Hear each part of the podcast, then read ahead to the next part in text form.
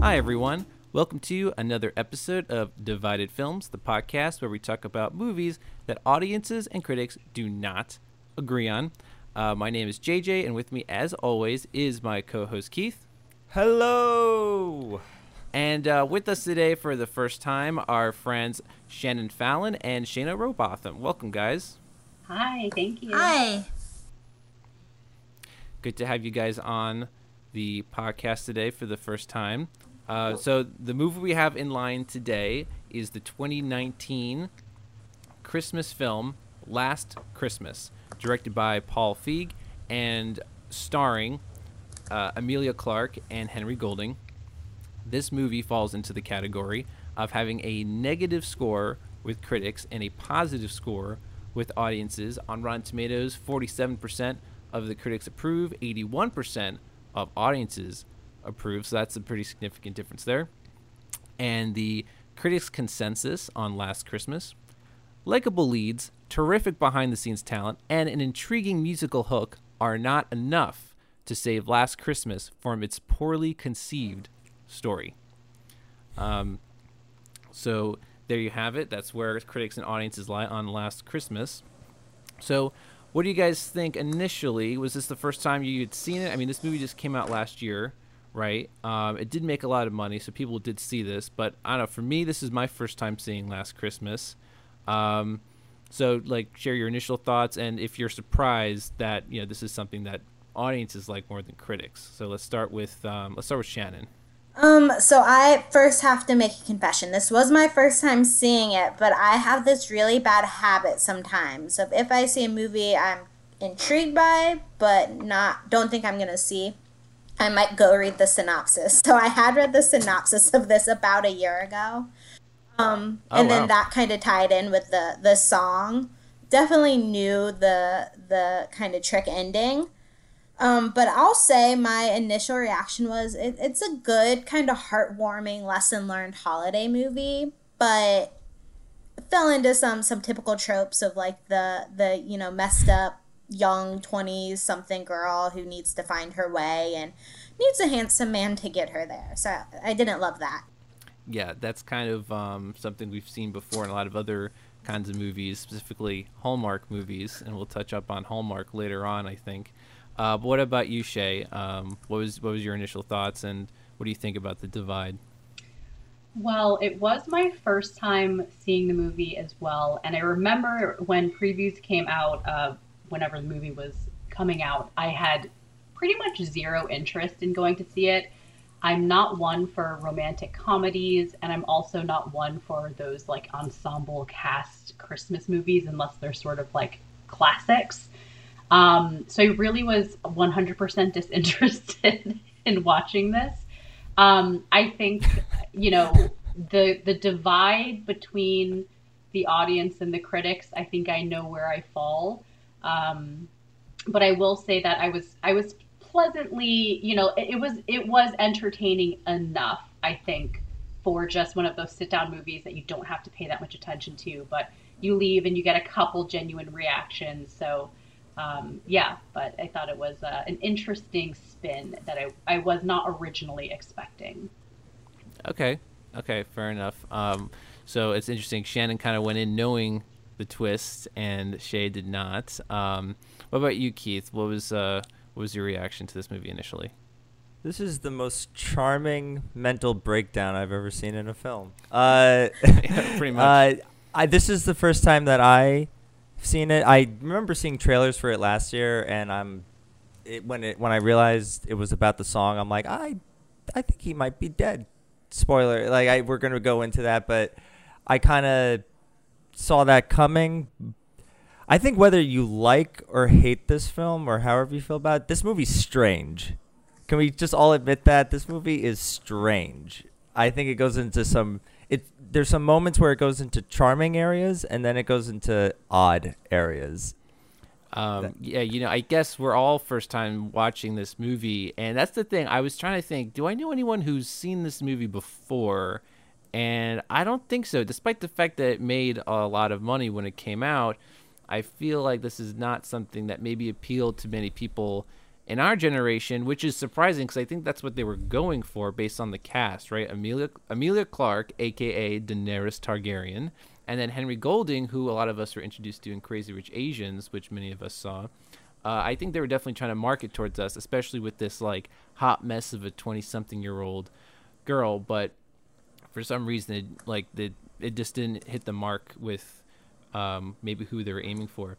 I do have to say I saw somewhere a spoiler for this movie that you know, and then spoiler everyone out there listening that Henry Golding is like a ghost essentially, or I don't know, I don't know what he is, but he's not real or he's not alive. I did not realize until watching this that you know he's like the heart donor basically, and we'll kind of get into that. But it was very obvious, like the second that um, the Kate character is talking about how she had a heart transplant, I'm immediately like, oh, Henry Golding is the donor. Like that's so obvious. And so this movie has this big twist at the end, but my big issue among others is that it's incredibly obvious and predictable that there's a twist and this guy is not real. I mean, number 1, no one else is seeing this guy. Tom, right? no one else interacts with him. No one else sees him. He doesn't have a phone, or I mean, he does, but like he doesn't. He's on. He can't be contacted. It's it's something that like if they wanted to surprise you, they should have like tried harder. Um, but and that's a shame because I think it's an interesting idea that like a Christmas spirit might be the person who donated their organ to you and sacrificed their life to you or something. Uh, but at the same time, I'm torn because it's a very literal interpretation of the song "Last Christmas." I gave you my heart, like literally out of my chest into yours. Um, so I know I, I, I have mixed feelings about this movie, um, but I can definitely see where both people are coming, both audiences and critics are coming from. I wanted to like it. I, I, I feel like on paper I should. Actually, kind of interestingly, JJ. Um, so when I watched this, I my my brother and my sister in law were in the room and I definitely had that moment before they talked about the the heart transplant where I I was kind of like ruminating on things that were happening and I was like much earlier I, I asked myself if Tom was real because he kept showing up just out of the blue in the middle of the night just at the right time. he sort of, you know, casually disappears for days. And honestly, you know, Keith said that it's sort of like this, you know, uh, heart like heartwarming feel for like the fact that she's like a, a hot mess. But I think that like I, I partially was like, why is he even interested in her? She's because that's I think that this is the one thing why I don't love um, this style or genre of movie is that they tend to be just so over the top that they have to make her like a dumpster fire of a mess. Mm-hmm. Um, and so I thought that that was kind of interesting because I did have that moment um, earlier where I was kind of like, is he even real? But at the end, you know, I, I was talking a little bit about it. I, I talked briefly with Shannon before today, and she said something about it being on the nose with the song. And I had a moment where I was like, I didn't even put that together with the song because I think that it just fades into the Wait, background. You didn't put like, it together even at the end of the movie and she sang the song? You didn't put it together? I I think that I think that like these classic songs are so like you just hear them all the time that you're not actually thinking about the lyrics. And what okay. and then later I said that to my brother and he was he actually was listening to the music the whole time the whole time and he was like this soundtrack is so much better than the movie. And when I said that about the song, he was like, "Oh, I didn't I didn't think about the lyrics either." So really surprisingly, we didn't really pick up on the obvious nature of the song because I, I just don't think we were thinking about the lyrics. Huh. No, that, that um, when I was doing research about like how audiences felt about it, I there was a lot of like I this is a surprise twist. People were actually taken back by the surprise, and yeah, uh, I guess people they do exist. I mean, sure, if maybe uh, you're going into it thinking it's just a straight up rom com, then you might not be like even considering the fact that there might be a twist. But it should have. It was striking me as odd. Like there's something odd here with this guy. He does show up out of nowhere, and again, that no one else is talking to him. No one else seems to be acknowledging him. Uh, so like at least you should have some sort of idea. If you've seen movies before in general, if you're like a regular moviegoer, you should have a sense that they're setting something up here, because they don't hide it well. I agree. Um, and I kind of want to go back to a little bit on on the twist that they didn't set it up well. Everybody was guessing it. But I think for me, even with that, it would have landed a little bit better for me if they had done it more like a It's a Wonderful Life, where everybody kind of knows or it's obvious at the end like this is a figment of her imagination. Maybe her she ends up back in the hospital at one point and then we see this guy come in. She wakes up and he's he teaches her the meaning of christmas and to appreciate her life again as opposed to we never really got an answer on you know is this in her head it seemed like it was all in her head is what they kind of got us to but maybe he was a ghost I think he has to have been a ghost because how would she know to go to his apartment? You know, how would because she? Because he's a have, part like, of her, done... JJ. He's in her. Uh, her, his heart, not his brain. Um, but I one another issue I have too is the reveal of this twist. So like she, you know, she goes to his apartment. That realtor's there, but then it does this thing that it flashes once she realizes the truth. It flashes back to all the scenes they had together and showing him there and then not there, showing how that she was alone laugh. all those times. And I hate that. Like the movie is spelling it out way too much. It's like, yes, we know. We know he's a ghost. We know he wasn't really there, and we even suspected it at the time. But you don't have to like make it so in our face about it because then it looked really silly, like her talking to herself on the bench and I guess she was making out with herself on the bench too. I mean that that struck me as they didn't show that, but um, I just hate movies that have to spell everything out so clearly. Like have a little confidence in your audience to like realize, and then hopefully when they go back to the movie, then they'll be like, oh wow, she's like alone in all these scenes again. You can just you know imagine it yourself. You don't have to like um, spoon feed the twists to the audience like that. I find that frustrating. Shannon, you do you think this movie could have been written a different way where it could have been better? Uh, and that's a genuine question. I, I because this was written by like Emma Thompson, who I think is a fantastic writer, and there are times where I was like, I think she wrote this on a bet. like, can you make this song into a movie? She's like, give me give me five weeks. Yeah, I think it could have been written better. Honestly, even I think Shay and I discussed this for like a split second. Even like they did like this little side story with like the immigrant story, which is very timely today. But even everything felt a yeah. little too on the nose, and particularly like they made it immigrants that look like kind of Western European, so they Immigrant. didn't even go into yeah. the the piece that you know no we, we do a great job as a society of calling out people who look differently than us um, i think a lot of things just felt too forced to me the the song the he's a ghost, she's a she's a screw up, and then even these social messages that they're trying to put in there for us. Yeah, it kind of. I was kind of curious, like, um, you have these family dynamics, you know, um, and those all kind of seem like interesting scenes to me, but they all kind of seemed like a little forced. Um, you know, like, what is is this? Is this movie trying to do too much now? You know, um, it, I, am not sure. I, I honestly think that not only could this movie do better, I in terms of writing, it seemed like it needed two or three more rewrites. That's kind of the impression yes. I had in terms of like the story elements, how it's executed. You know, the the Rotten Tomatoes consensus says poorly conceived story. I think there's interesting story elements. I think it's poorly executed. That's how I would put it. And it's crazy because I think I read somewhere on your fact sheet, Keith, that you sent me, that Emma Thompson had been working on this script since 2010. I couldn't believe that. Like, how many treatments did this script get? because it didn't seem it seemed like this might have been only like a second draft to me. That sounds harsh, but it felt that way. Like someone else needed to step in and just kind of rework, um, like certain plot elements. Yeah, no, it just like I, uh, Shay, I, I don't really go for these kind of romantic comedies, but I'm always kind of taken in by like a good romantic. Like I, I feel like I'm going to name the same, but I watched. Uh, yesterday. Mm. That came out last year as well, and that's oh, a very movie? yeah the Beatles and about time. Granted, they're all ri- written by one guy, but uh, I think those are very well written, and they kind of take the they're very well executed premises, and this definitely goes in the hallmark. On the note, this is a high budgeted hallmark film.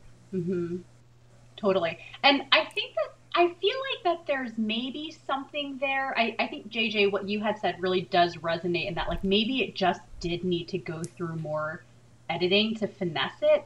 Um, I do tend to think that these movies just kind of are like so, super obvious or a little bit over the top with how wacky or goofy or sad or you know like so I, I do feel like that's like maybe a, like a hallmark of these like hallmark films um, but one thing that I did think of that I would kind of argue, JJ, is that at the ending, I don't necessarily think that they were spoon feeding us by showing all of the the memories of her alone and then with Tom again. I think that they do that to sort of elicit that emotion again. So bring us back at the end to all of these moments that were kind of meant to be really magical and um, it like transformative for her um, and just I, I think it's more of an emotional draw that they're trying to get out of people there. I, I get that. Um, you know, it's kind of supposed to be maybe sad that he wasn't really there, but that kind of almost, you know, when she's by herself in the ice rink or something, that kind of brings me back to what Keith said. It seems like she's having a mental breakdown. She looks like a crazy person. so, in terms of the idea of trying to elicit that emotion, I get that, but again, execution wise, it's it fell flat. It came off as too silly. And you know, the the story being inspired by George Michael George Michael's Christmas classic. I mean, I do like that song a lot, and I like the idea that the soundtrack is all George Michael songs. Uh, I kind of like that. In fact, I was even kind of like tossing around the idea in my head, like, what if this was a musical where all the numbers are George Michael songs? Because then it would have made it like so much more over the top that I would have bought the cheesy story more. You know what I mean? Like maybe they should have just gone out all cheese and made it super stylized, and then I would have been a little more accepting of these sillier and outlandish plot elements. Wake me up before you go go. yeah, that could that be like the opening number or something. I had almost that same thought when I realized it was all George Michael songs. I was like, I, I kind of like this like, I'm a shameless Mamma Mia fan. So I kind of had that same thought. Like, maybe I would like this a little bit better if they just really owned it. Yeah, they should have. I'm all I'm all about going all the way with something. Um, so uh, I'm and I'm curious if that was even an idea they they tossed around because I mean again all the songs are very much on the nose about what's going on. I mean they play "Wake Me Up" like I think as she's waking up. you know, it's like it's so like literal all the time um, that it comes off as just I laugh at it at times instead of laughing with it, which is you know, not a good sign. Is that really a good nutritional choice? Oh God, don't you stop. Where are you? Look up. Yeah. You know, after you've what you've been through, I mean, shouldn't you be eating quinoa or kale or something? Yeah, but this admittedly rank burger it's all part of my grand plan to become a famous singer and die like Kurt Cobain, Amy Winehouse, and all the rest at the age of 27. How old are you? 45. Oh, good to have dreams. Not really, I'm 26. Well, thank God. Still have time. Come on. Where? Get rid of that. Wait. Let's go. I've got a surprise for you. One other thought that I had, just to, to follow up on this feeling of a lot of the elements being forced, I and and also over the top. I in general think that Emilia Clarke, I just don't love her acting. It's it's really interesting because in Game of Thrones, she's just constantly stu- like you know no no facial expressions, no emotion, um, other than anger maybe, and in any other movie that I've seen her in, especially these like romantic dramas or rom coms, she's over the top expressive where she's just always like making these little like eyebrow gestures and and these faces that just feel like I'm like, do you re- like is this really how your face is in real life? Because I, I feel like her facial expressions are over the top too. I I'll defend the audience's perspective. I actually I thought Emilia Clarke was kind of the saving grace of this film. I thought she was incredibly charming. I think this is like her strength like uh, Daenerys, I, I don't think she can, excluding Daenerys, and Daenerys is more stoic than actiony, except when she's on a dragon. Like she try she she couldn't really do Sarah Connor. She's not really a Star Wars action person, in my opinion. But when I actually enjoyed the me before you or him before, I see, I I went into that knowing nothing. I didn't know the twist to the the the twist to that. I was like, and I I guess it's like Jim Carrey. What people say to Jim Carrey, you can't control the face. I thought her eyebrows are all over the place, and I I found her incredibly charming with this, and I was. Aside from the weirdness that the movie's bringing, I thought she was actually doing a good job. You know, there's something I feel like I want to coin, which is like called like rom com acting, and it involves a lot of just it involves a lot of like big smiles. You know, like you're having a good time even through like you know the difficult parts of your character's arc. So a lot of times throughout the movie, she has this big like sunshine smile on her face. Um, and I think that's like part of like what's trying to elicit charm uh, and a good time out of the movie. Like, oh, she's smiling, she's having a good time, even though her character's life is a total mess. So I guess uh, you know maybe I feel like I'm having a good time.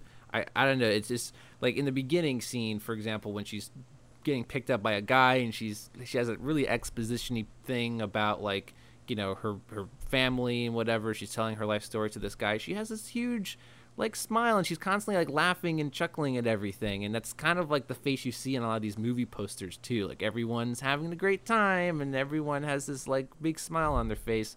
And you will too if you come see it. So um it's it's it comes off as forced at times but she does the smile well you know like it's a nice smile uh and she she it's does infectious come off, yeah she does come off i think just charming with um you know that look but uh, in general, just the idea of that kind of acting, I, I kind of don't fall for it as much as I used to. It's like, okay, just because you're smiling doesn't mean I'm smiling. Okay. I'm curious to know, Shannon, from another like woman's perspective. Like, did you find Emilia Clarke as charming? No, no, I'm more on your page, Shay. It felt a little over the top. Um, yeah, a little too forced. I, I don't, I don't think. Uh, JJ, I think you kind of hit it on the head. Um, even though I find Emilia Clarke typically charming, but this character was a little over the top for me. Well, what about um, the Henry Golding character? You know, he's supposed to be someone who I think he's supposed to be more charming because he's supposed because Emilia Clarke's character Kate warms up to him, and he kind of I don't know as what turns out to be this sort of Christmas spirit character. I think he's trying to elicit like this very pure goodness coming out of him because he's, he's trying to teach her to be good and to be selfless. Um, and so I, I don't know you I don't know if we're getting like the actual Tom character or like I guess some weird version of him, you know. But uh, I, I I feel like Henry Golding doesn't have a lot to work with in this movie. I mean, except dancing. who doesn't find Henry Golding charming? just being himself, I guess, is charming enough. Yeah. Well, here's the thing. I I think what you just said, JJ, speaks volumes to me. That he just he didn't have a lot to work with. I don't really think he played a role really in the movie. Um, I don't even really feel like there was a genuine romance. And and one thing I was going to say before when I was talking about the we were talking about the feeling of things being a little bit forced I also didn't feel any chemistry really between the two of them. It that that whole interaction, everything between them felt over the top where I was kind of like, you know, they're going on, you know, being strangers to going on these really cute romantic dates, but then it still didn't feel like anything developed to me between them. So so something did fall flat for me in terms of their romance. Um, and I I I think for me just based on like what things I like. I did like that they were showing the good that he was doing and his volunteerism and working at the homeless shelter. Um, and so I did like that they, you know, he brought that to her in that sense. So I feel like that was more his contribution was showing her these other ways that she could find herself again and do good and um, feel good and things like that. But a lot of the other pieces just really, um, I didn't think there was much there. I, I like the sentiment, right? Uh, go volunteer at this homeless shelter and make other people's lives better and find find other ways to tap into your potential and make other people happy. I like I think this movie is sincere and I think that um, it is like genuinely trying to convey these um, sentiments of being good for others and not wallowing in your own pity. I get all of that, but again, it comes down to execution, where it's just really hokey. Um, like the the end, like pageant or whatever that is, like the homeless shelter. I found that like so corny and so hokey. I could not take it seriously. Um, like I, I don't know like if like so many people turn out to this I don't know cabaret show at a homeless shelter. I found that like I kind of howled at that, and everyone in the movie shows up. Every single person she encounters in this movie shows up to this pageant thing. Even like the realtor, who oh, like, I didn't notice there? that. The realtor is there. He's in like the second row, and, and he's like prominently featured. Like, what is he doing there? The Can clown we that talk mocked about her the clown? in the beginning. He was so creepy. Why did they? Why was that Yeah. necessary? I guess just to beat her while she's down Mm-hmm. in the beginning, like he's mocking her and he seems to kind of pick on her and she's like, It's not funny, you're never funny. And just another thing to emphasize how horrible her life is. She has this like mean clown constantly mocking her. I, I don't know. I was like not happy to see him again when he showed up at the end. Like, this guy, get him out of here. I thought the third act was the I- look for once again this movie. This movie's strange. I'm willing to give everyone's uh, points, and I'm not even like the biggest. I'm not. I'm more meh about it. I think it's fine, but I do think this movie kind of had a stronger third act. Like once she, like once I knew the kind of movie it was going to be. Once I said, "How does a Christmas store stay open?" the whole year. Yeah. And that whole plot line was strange and I said, "Okay, it's this movie is is not half-assed, it's sincere. It's just very clunky and not well executed." I actually thought the the last couple of scenes were charming enough. I agree with you that the like maybe the second half of the movie is more enjoyable. I mean, in the first half, her life is such a mess. It was kind of depressing me a bit. Uh, and then the second half, when she starts to do good and things are turning up again, you know, that was more feel good. I, I kind of enjoyed that a little better. Um, oh, and I wanted to make one more point too, just to go back to Henry Golding. I think the biggest challenge with his character is, you know, is there a romance or isn't there a romance? Like he's this Christmas spirit who just seems to sort of be trying to get her to like pick up her life, but then he does kiss her a couple times, and I found that confusing at the end. Like he is he in love with her even though he's just like a ghost or I don't even know what he is really. So I find I find it really difficult to play characters who are like very very um, vague sort of motivations. You know, it, it seemed unclear at times. Is he just trying to help her? Is he like in love with her? And even as a line, when the twist is revealed, you know, you were gonna get my heart one way or another, like as if to say, oh, if I hadn't died, we would have gotten together. Which I don't think they would because then she wouldn't have a donor for her heart transplant and she would have died. So I don't think they would ever really have gotten together. I well, I 100% think the reason why he didn't make a bigger move is because he is dead. Because the moment that he brought her back to his apartment, and he didn't. First of all, when I saw it was a twin bed, I was like, mm. and then he didn't lay down with her. I you're like he's he's dead. Like you, you just like there's again like another indication that he's not real, that he's not there. Um, and I, I also just think that like the the development though, it's like, did he actually really like her? Like, you know, she got sh- pooped on in the eye. Like, you know, first of all, they're strangers. She sees them outside the shop. They put their faces right next to each other, which nobody ever does. Like, you're in my bubble, too Such close. a movie thing. I'm s- right that you're like, okay, well, this is just isn't realistic. And then he does bring her like it's like there was a compilation of the most romantic looking dates, like this walk down the alley that's lit by string lights and taking her to the secret garden and the skating rink had like ballroom lighting you know and no one else was there that it was just sort of like they didn't actually show the development of their relationship they just showed interactions that realistically would just never happen and i think that that's one of the reasons why the romance just never seemed to make sense to me that like they didn't actually develop a romance they just showed them doing romantic things um, and, and and just didn't spend any time on their actual relationship. Like, what are they actually? You know, she's getting stuff from him, but I think that that was the thing. Is I was like, why does he like her? What is he getting out of this relationship? You know, He just doesn't want to see that heart going to waste. I think that's his biggest thing. It's like I gave you my heart, and now your life is just a complete mess. Like I don't want my like donation to be in vain. like do something with your life because like you have my heart here. You know, don't let it just um, waste away. I kind of got that feeling. Now I'm like the, trying to think of ghost rules. I, is he a ghost? Like I know we're like the this movie has a colon. Is he a ghost? Like I, you're right. He does. She does know where he lives. She's finding out all these secret areas, but it. I know Patrick Swayze was was a played a better ghost.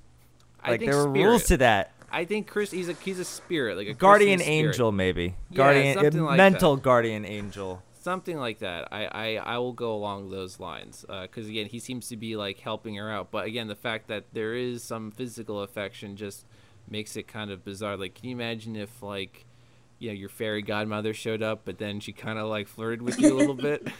You're like, wait, what Well, is happening now?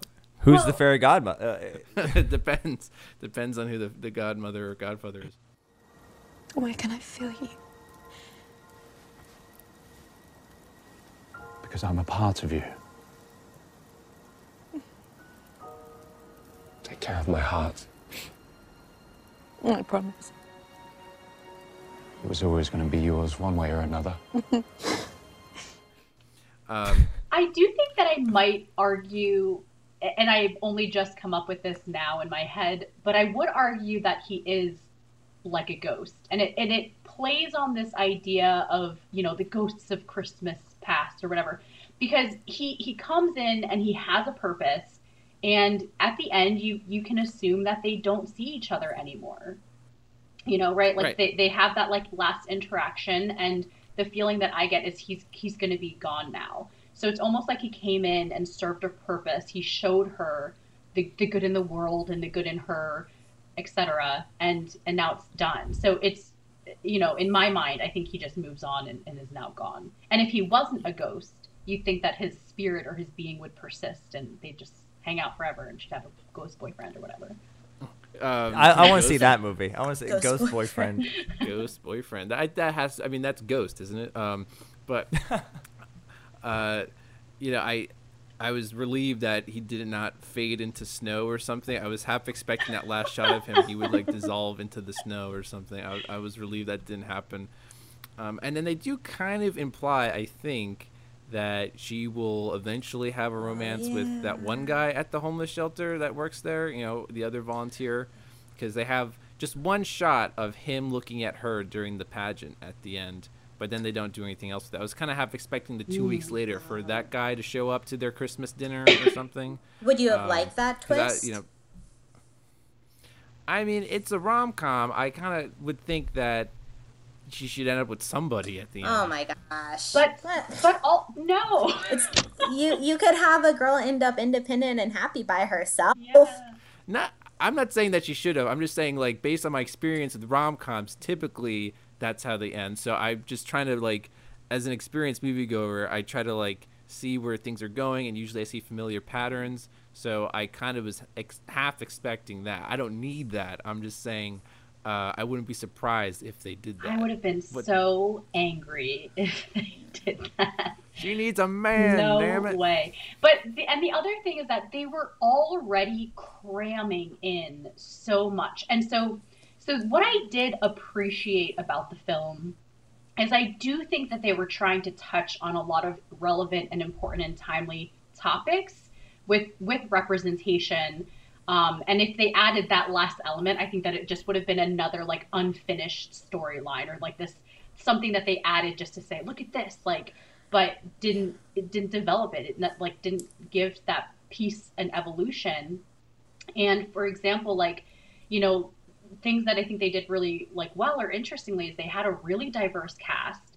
They had Yeah. amazing representation of interracial interracial relationships, almost too many that again, that over the top feeling where it's like, we get it, every single relationship except for one is interracial. Like that's you know, but it, again, great to see that representation. Um, you know, representation of uh, disabled people. There were several people in wheelchairs, including Daniel, the one that you're referencing from the shelter. You know, they're immigrants. Uh, there was an LGBTQ relationship. So I, I think that they they brought in all of these really great themes that I think are important for us to start seeing. But I do think if they just added like that ending, it, it probably would have been a little counterproductive to maybe like progressing forward with like showing these these things in movies because it would have fallen into that old formula of like the girl's got to end with the guy.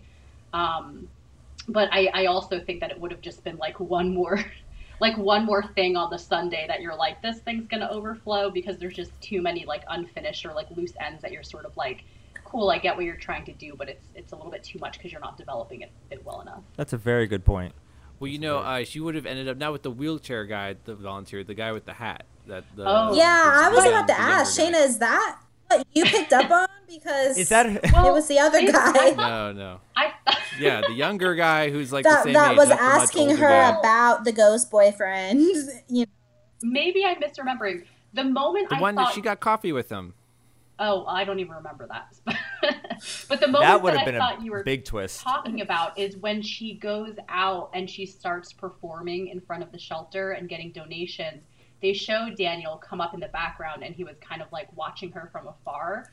I thought Shaking his head. I thought that was the moment you were talking about. wow, No, no, no. I'm talking about no, no. At the end, at the pageant, like the young, Mm. the the young volunteer with the hat, who like he, he kind of just looks at her and he has like a sparkle in his eye, and I thought that was an indication of Mm. I like forgot he you know, what- existed. Oh, might that's come. so. Um, I you know, appreciated that. That was like the one subtle thing in the film that they would all. I felt like they would ultimately get together. Of course, I went in with my spoiler, knowing that um, Henry Tom wasn't wasn't really there.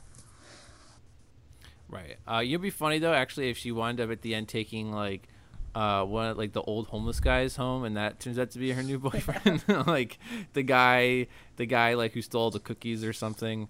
Uh, that would be a funny twist. Um, I but did right, the get a family genuine that- laugh when everyone Yeah. stole the cookies. Yeah. Right, because she's so bad at everything. It's like make sure everyone gets gets two cookies, and then you know immediately everyone takes all the cookies. Um, I did like, I did like the dynamics of the family, and you're right. Maybe they're doing too much, but the one scene where they're all at dinner and the the younger, or I guess she's the older sister. I'm not sure, but the one who's a lawyer, um, you know, I kind of was appreciating her story and where she was coming from. You know, like the the ignored sister who doesn't get enough attention despite all she does and you know in that scene uh, the kate character she outs her sister right?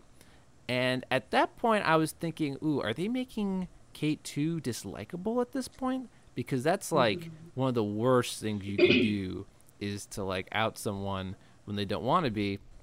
And that i think might have been like the rock bottom for her. So you know then she has like the reconciliation scene later on uh, which was a good scene but at that point, I'm like, she's doing too much to piss everyone off. Like, are they trying to hammer in this too much? Like, she is like maybe too much of a bad person. I almost was rooting against her at that point. Well, she comes off as, and the the the picture they paint is that she's extremely selfish, and I think that it's really hard to to to then build empathy and compassion for someone who's not just you know has a as has a shit life for lack of a better word. I don't know if I can say that on the podcast. You can. By all means, I'm like, is this like cable network TV? Um, this is a G-rated podcast. How dare you? but you know, she ha- it's it's more than her just having a crappy like go of things. She's not like a good person in a lot of ways, and she's to blame for her misfortunes. Yeah, You know, like she, yeah. she has no one to blame but herself for all she's doing. I mean, even like in the beginning when she doesn't lock up, she she does. It's not that she doesn't lock up. She runs out of Mm-hmm. that store and doesn't even close the door. I mean, like it's clear that you did not lock up. It's not like you could have like forgotten. Like, oh, I could have sworn I locked up. Like, no, you flew out of there and you knew that there was no way that door was locked, and um, it it was like just frustrating. Like she kept making mistake after mistake. You know, bringing guys home to like these flats she's staying in. But is it a mistake or is she, like you know like and I think I had that moment where I was like I don't like I actually don't really like her. And another thing that's going to sound so silly, but that stood out to me is she kept putting her shoes on everyone's couch and bed. Yes. Yeah. Yes, that Yeah. really bu- that really bothered Yeah. me. Like on the couch at the one flat, um, you know, the guy who like builds like ships and stuff. She puts her f- her boots on the couch, She puts and her then when she's in at Henry Henry Gold, in Henry Golding's bed. for, who who sleeps with boots on? First of all, that's not even comfortable. But also, like I, I don't know, I'm not a total neat freak, but just the idea of your boots you're walking around the city in that you're putting on couches and beds, like no, like that's just like a, a no no for me. I that Yeah. bugged the crap out of you me. think Well, and I think they build up that dislike because that's just disrespectful, right? Right. If that's like an intentional way to maybe show how like thoughtless she is, maybe that's a smart way. But it just like, ugh, that kind of thing just bugs me. Like I live in like a no shoe apartment. You take off your shoes as soon as you get in. Like you know, putting shoes on a bed, like absolutely not. I would have liked a little bit more on what she was like before she got sick because the the store owner Santa mm. touches on it like you were great, you cared before. So I think that would have made her a little bit more sympathetic if we'd gotten more of that. But to everybody's point, yeah, she was just very dislikable and you know sh- selfish, like Shayna said. Yeah, I I like the the Santa character, or uh, I forget what she said her actual name is, but um, you know, I she has some really good moments, like the the speech about how she had to break her own window to get the insurance. I really and, like that moment. You know, I, you know, she that's a really good actress. Also, like you know, I I recognized her from Crazy Rich Asians, and I was. I was like curious, like, hmm, like they casted two major actors from the same movie before. I was like, is this like the same production company or something? You don't think that whole plot line was uh, like, granted, great line, great moment, but you don't think that whole plot line was strange? Like Well, her date, that, that whole dating. the guy she was with- the guy she was seeing that was strange like the guy comes Yeah. in and they kind of just stare at each other like they're aliens or something Yeah. like oh, oh like and then she shows him what is possibly the worst christmas product i've ever seen in my life which was that singing monkey that screams um, you know i get like she has obscure christmas items but that was like a monstrosity but so um yeah, that romance I was like kind of indifferent about. It was meant to be funny, right? Like it was meant to be like a funny interaction, like an awkward romance, but it was just kind of odd to me. Like they should have been directed better and maybe like I don't know. It just it this was- movie it was was, alien to really long too, so I feel like some stuff like that wasn't needed. It, Yeah, you could have cut that out. I agree, but I think that's like one thing to show how she's making amends with the Santa character is helping her with this guy. I mean, she could just be better at her job, and that'd be enough. But you know, she's trying to help set her up with this guy. So you know, there's that montage where she's like making amends with all the people that she has like wronged. I guess you know the guy with the fish she killed, and like the guy who's like like I forgot boating. about that. I was like, who the hell is Yeah. this guy? Right, right. Uh, Like that was just like a throwaway like joke, and like she's you know she has to like make amends with all these people. You know what it kind of reminded me of though? I don't know if you guys watch South Park um, too much, but there's a funny episode when Cartman thinks he's dead, and he thinks he's a ghost, and the reason why he thinks he's not getting into heaven is because he has to make amends. And there's this really hilarious montage where he's giving fruit baskets to all the people he's wronged and he's singing in the background like make make it right. I'm paying for my sins like it's like this really like funny cheesy song. And i was thinking of that cartman song while she was going around like oh here's a fish because i killed your fish and here's like a, a model because i ruined your model. Like i was thinking of cartman going make make it right like it was that cheesy it, it's kind of Um, simplistic to be like, here you can make make all wrongs right by one little action, and your your selfish behavior for how long is forgiven. Right. It just takes like one gesture to totally rebuild all of that. But it seemed like the fish guy. I don't know. It was like I get a sense she's like staying at all these people's houses and she's constantly getting kicked out because she's like ruining things. But all those reasons she's getting kicked out were like so outlandish. Like you dropped a hair dryer into a fish tank and then like you That- killed this fish.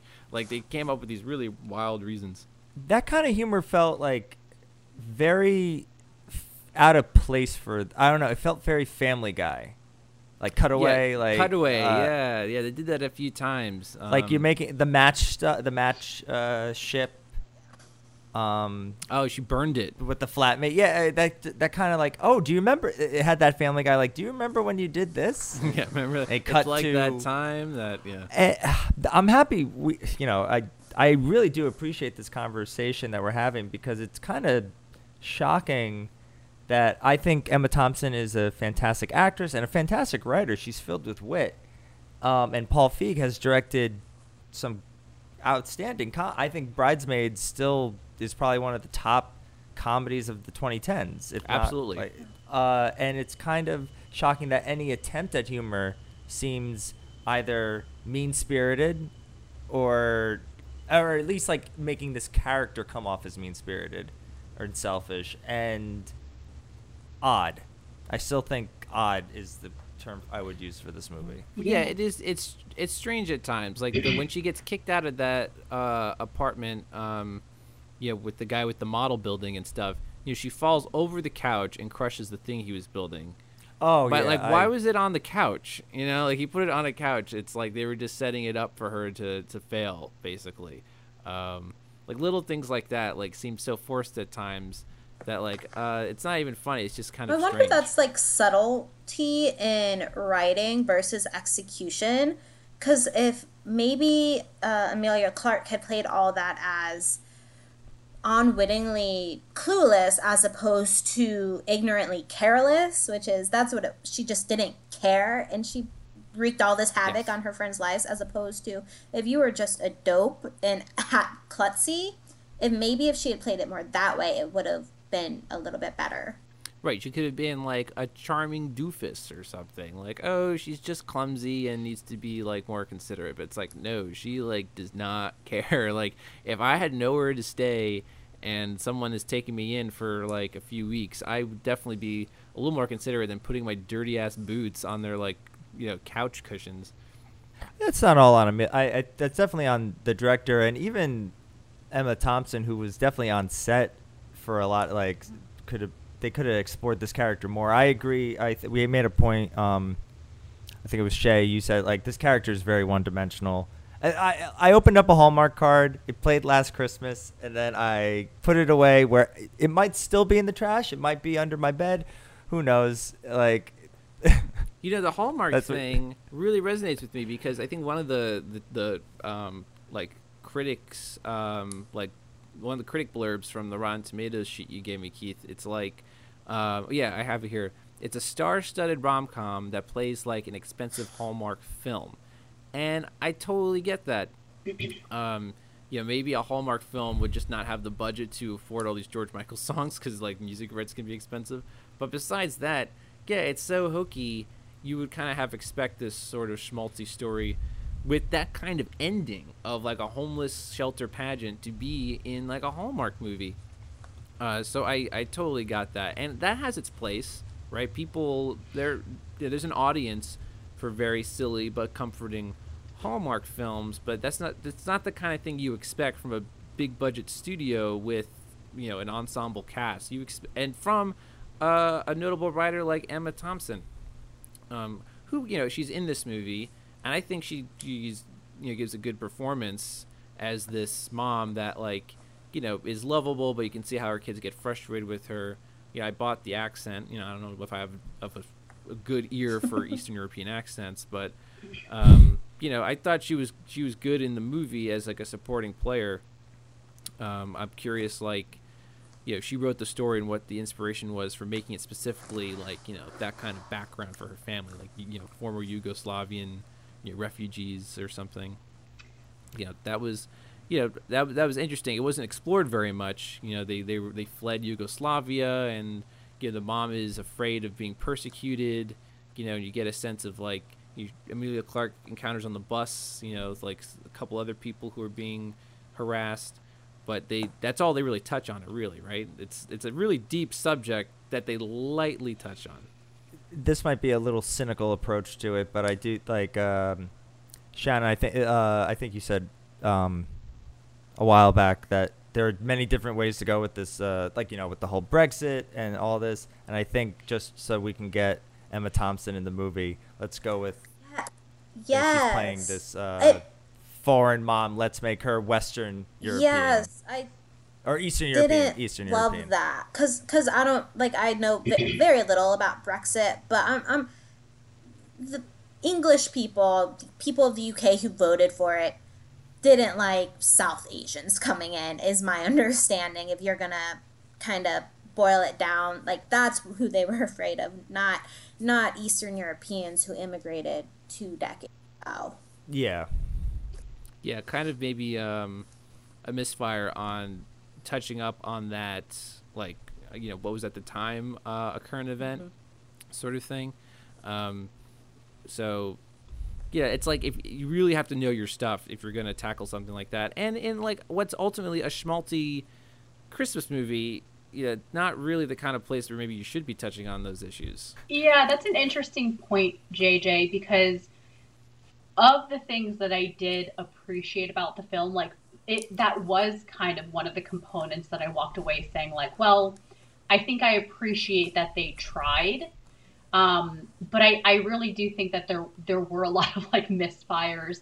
And and in one of them I really was the casting that I was like, all right, well here's like Emma Thompson trying to play this immigrant mother. And also, though, Marta and Kate were both British actors that I was like, if this were to be realistic, like, they're, they're, they looked like they were like in their teenage years when they moved from Yugoslavia. They Yeah. have 100% like British accents that I, I just don't think it was really done well. So to your point, JJ, I think that it's like, yeah, like if you're gonna try to touch on that, like do a better job and and make it accurate and make it actually meaningful because because they didn't execute that well on it, it really does take away, I think, from any any of the good that they might have been trying to do by saying like we want to represent the struggles of being an immigrant or or whatever they were trying to do, you know. Yeah, it just um, you're right with with the aging thing too. I, I hadn't considered that before. Like I forget what year they say, but you know, they're in Yugoslavia. It has to be like in the early it was 90s. 1999. Oh, 99? I thought Yugoslavia? Yugoslavia had broken up by the So mid 90s. I. Okay. Yeah, I mean, I need a, maybe like a, a history expert in here or something, but Yugoslavia, I'm very certain did not exist by 1999.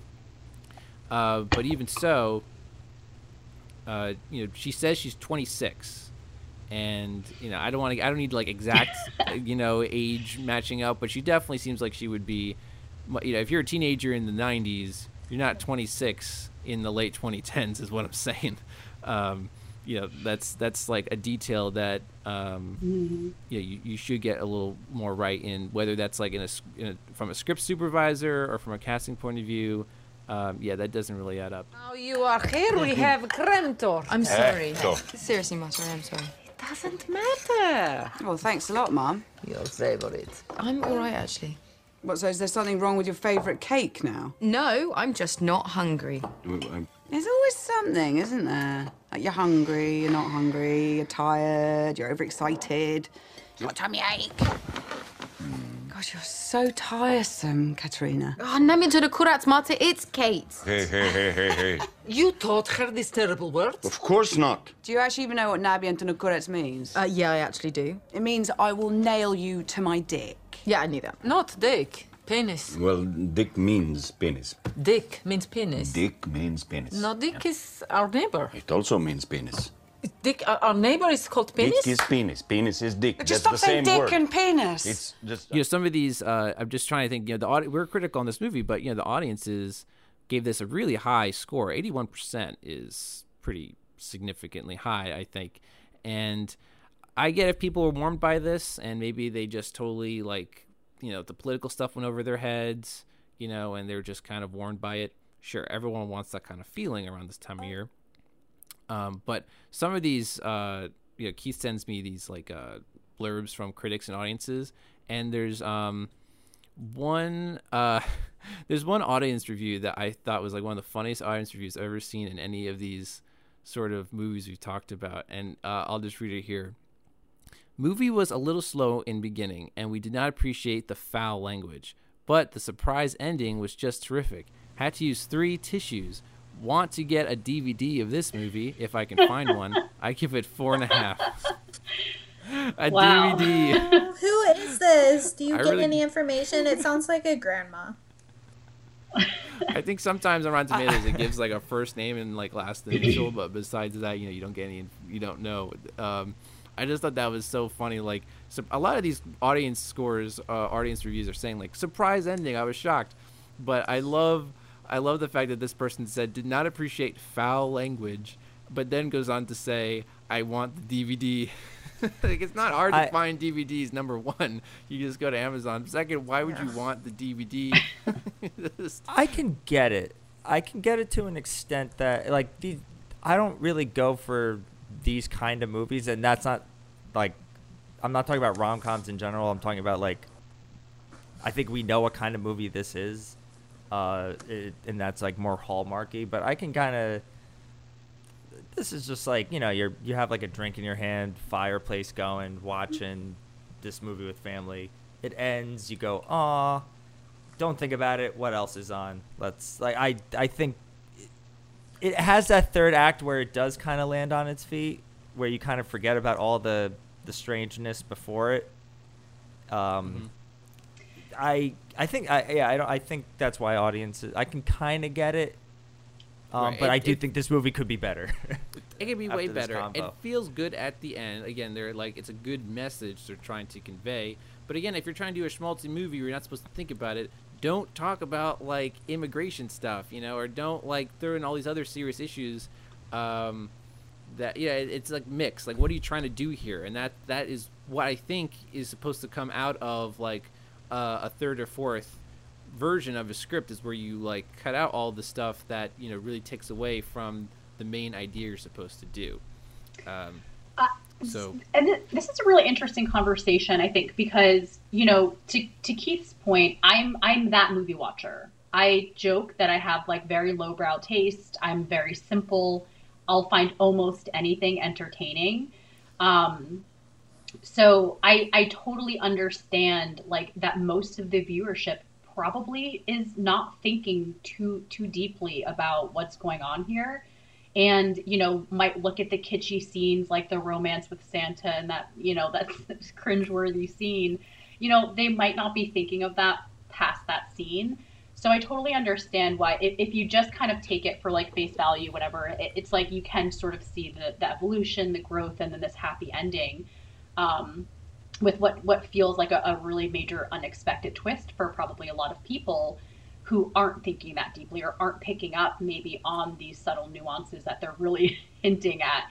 Um, so I can kind of understand that. But on the flip side, you know, I I think where I landed after this film was like like I said before, appreciating that I think they tried to do some of these things and tried to do some representation and even though they maybe didn't do it justice, you know, is, is there something to be said about the progression of film and content and representation that like we need to move in a direction where these things are starting to be normalized and the intention here is maybe what is is notable?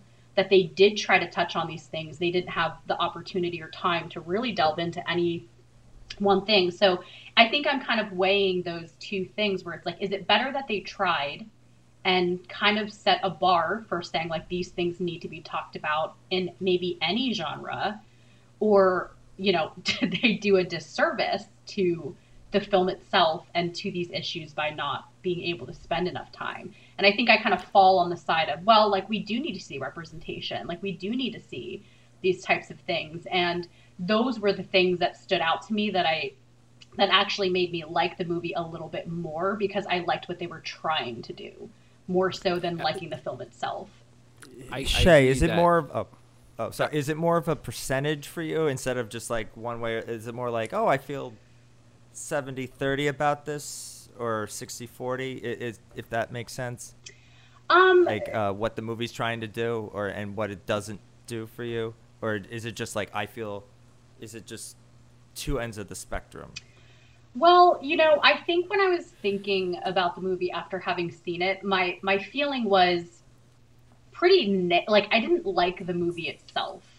But because they tried to do these things and, you know, it still elicited a, a bit of an emotional reaction for me at the end, even though I, I suspected very early on that Tom wasn't real, and I even actually very proud of myself predicted that the bench in the park was his memorial bench. Um, Yeah. He So- always sat over the plate, right? So that's why Right. you didn't see it. Right. So, you know, even though I knew all of those things, like it's still I, I was a little sappy at the end where I was like, oh, like just seeing the scene and the emotion that they were able to build. So I really did have some genuine reactions that I think when the movie ended, I was like, maybe it's a net positive. Like, I think it was fine. Like, I'll, I'll I won't like pursue watching this movie again. I won't necessarily like recommend it, but I think that if I had to say, did I enjoy it? It's like, sure. I, I like what they were trying to do. You know, I uh. I I agree that um, you know, I think the effort and the intention were both like um, commendable, right? Um, and if a movie gets you to feel something, that's definitely a sign of some success, right? Like I think the ultimate failure of a movie is one that makes you feel nothing, right? And, and so if if you do feel, I kind of felt a little bittersweet at the end too, like oh, like how sad. Maybe if he hadn't tragically died, they might have had a nice romance, and her life wouldn't be so terrible. But um, yeah, I I kind of like you know, with all those things in mind, I do kind of like give the movie at times the benefit of the doubt.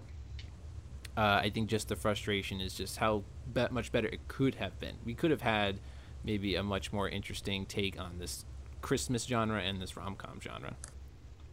I have one last question, uh, which I think will help me determine my score. Does this movie, for all of you, uh, give you, uh, or does this movie have any, or and or give you Christmas, the holiday spirit? Does it get you into the holiday spirit? Yeah, I, I kind of was getting a bit. This is my first Christmas film I'm watching this year. Yes. Usually, I usually like to wait till after Thanksgiving. Personally, I'm not going to give crap to people who go right after Halloween. That's them. But I like to wait. um, but uh, I kind of was, especially with like the Christmas store. I kind of as as a schmaltzy thing, and that's a very Hallmark thing, like a, a you know, uh, an all year round Christmas store. But I kind of was getting those some of those Christmas feels for sure, and that's kind of what that's the bare minimum you should get out of a Christmas movie. Um, so for me, yes. I would say towards the end. Uh, the beginning didn't do anything for me. Like it, her running around in an elf suit and working in that store, it didn't do anything for me. But at the end, with the like the true meaning of Christmas, and she's giving her time and helping helping the homeless, and she's a better person. I think that I got the Christmas feels, and I'll also agree with Shay that I knew it was coming, and it it elicited emotion in me too. So in that sense. Definitely, definitely a good, I think, holiday feel movie. Yeah, I, I I kind of agree with both of those camps where the obvious nature of the Christmas part, like feels like it was Christmas time, the Christmas shop, the elf shoes, you know, those sort of things create the setting for me where it's like, okay, it's Christmas, like people are shopping for ornaments, they're out shopping for gifts, and that's sort of like that hustle and bustle you see that that kind of brings up those feelings for you as a Christmas shopper or someone kind of preparing for the holiday.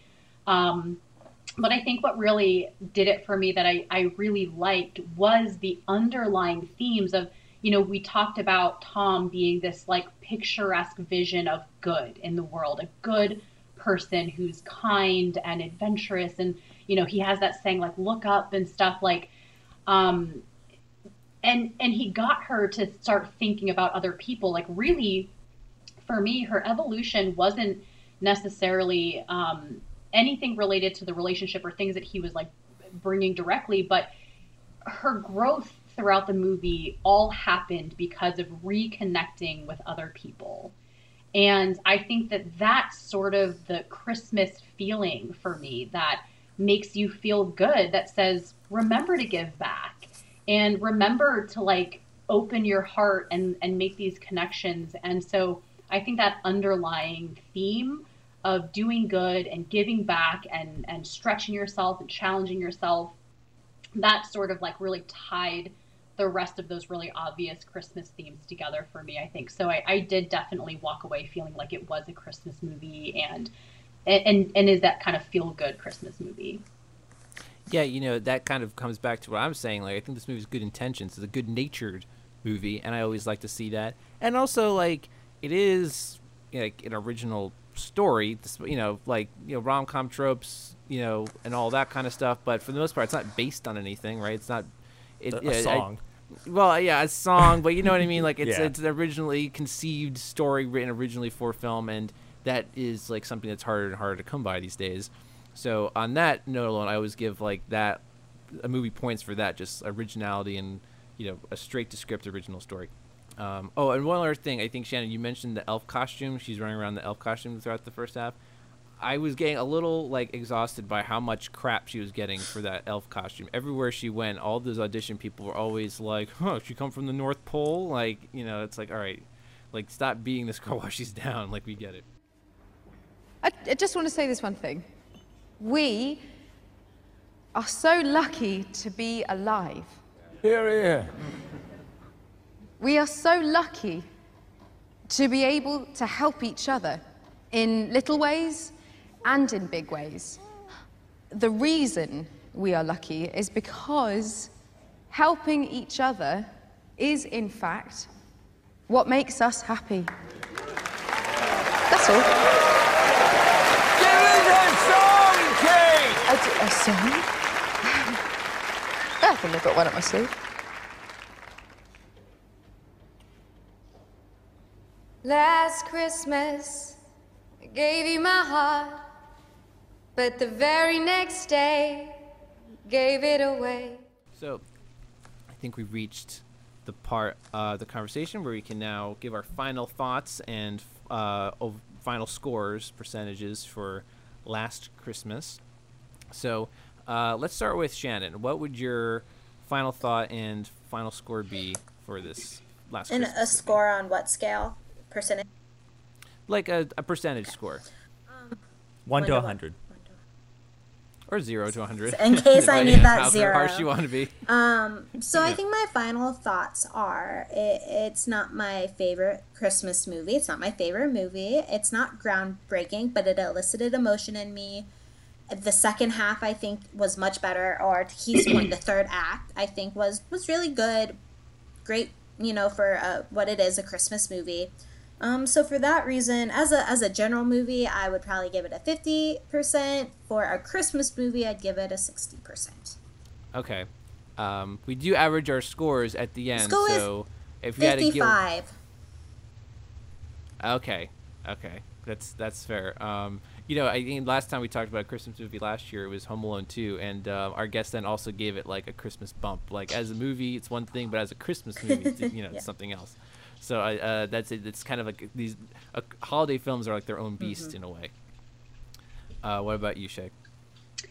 it's it's a movie that I'll never see again, but I like I said really did appreciate what they were trying to do despite it really not being the best of executions.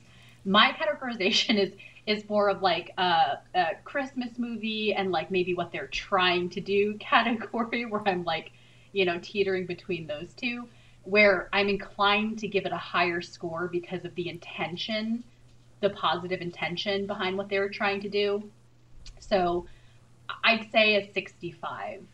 Okay, we're teetering around because, like, you know, the sixty percent or higher is fresh, right, and below that's rotten. So we're teetering around that threshold there. So this will come down the wire, I predict. So, uh, Keith, uh, share your final thoughts and score. Shannon, you sh- you stole my th- like my exact. You took the words right out of my mouth, like literally. Uh, just even the the summing up. Like this isn't my favorite uh movie, but it does. I think JJ, like you, this was my first Christmas movie, and it's like an appetizer movie. It's a movie you watch before the Christmas movie. It's a movie you watch when you're having cheese and appetizers before the meal of Christmas Vacation or Home Alone 2. Any other 11 months out of the year, this is a 50. But like with our, our last Christmas movie last year, we did I we do give it a Christmas bump, and it uh, during Christmas it is a 60. Okay, six. This will probably be like a just barely passing kind of movie. Um, yeah, uh, I think a lot of us are in consensus here. The intention and the Christmas spirit of it all is what it ultimately saves it. And you know what? I think Shay, you touched on this before, but the representation. There's something to say about this. I mean, uh, we're we're seeing like more diverse leads in rom coms, right? Like Henry Golding seems to be becoming like a regular lead in rom coms. He's very good. He, he is. I, I, you know, obviously he's very good looking, but I think he's also a very good actor. He is charming, and um, you know, it's. And I also kind of appreciate the fact that now in this movie, it's they don't even draw attention to his ethnicity. He just is the lead. You know, he happens to be like an Asian lead, but he's just the lead. You know what I mean? And it's just it's just a matter of it's just a fact now. You know, it's it's like it, it that's a way of normalizing it basically. Um, so I appreciate that and hope to see that in in more films, and I think we will be getting that. Um, so, um, just one last kind of note for that. But ultimately, um, you know, I think I would give it a a 64. So I think we're going to be giving it like a just barely fresh, which I think works. I, it is watchable, you know, maybe not rewatchable, but it's it's watchable and um, you know, you feel something. You don't feel nothing. So what what is our uh, average score there, Keith? Our average score is a. You're right, 61. Wow. Ah. Just under the wire. Yeah. Yeah, it, it just it just barely passes, and it feels like that, right? It feels like a movie Yeah. that, like, you know, it just slides, it just barely passes, right? Um, so I think that's appropriate. So, um, that means that on last Christmas we are officially siding with the audience. So, uh, you know, nice way to uh, go out. This is our last uh, episode of our season. Um, you know, besides our bonus. We got to be on the season finale. Yeah. That's correct. I feel correct. so honored. Thank you Yes. guys. Yeah. Yeah, this was a both. great discussion. Yeah. Th- um, thank you guys for coming on. Yeah, and I wanted to talk about Last Christmas, this movie, because I have a feeling, given that it's not really that rewatchable, that people probably forget about this movie uh, later on. Um, so we'll see if it, you know it, if it fades into obscurity or not, or if we maybe see it, you know, rerun on cable on some channel. Maybe you know, on in- the in Hallmark years coming. channel. Yeah. Yeah, yeah, maybe. TB. I could see it on TBS and TNT. Yeah. Yeah, yeah. I, I think that's an appropriate home for it. Um, you know, just add add to their their slate of Christmas movies. It wants to be a classic, right? It really wants to be a Christmas classic. It's just not quite there, and it, it really it could have been if the writing was better, unfortunately. Um, but you know, thanks again, Shay and Shannon, for for joining us uh, for this Yes, discussion. thank you. Hope uh, everyone has um, you know a safe and happy holiday season. Thank you guys. And um, yeah, of course, it's been great having you. And then we hope to have you guys again uh, for future episodes come for next season. Can't so, wait. Uh, we'll look out for that. Thank you both. But until then, yeah, of course. Until then, guys, uh, enjoy the holidays, enjoy uh, the rest of the year, and um, yeah, see you soon for more divided films. All right, thanks a lot.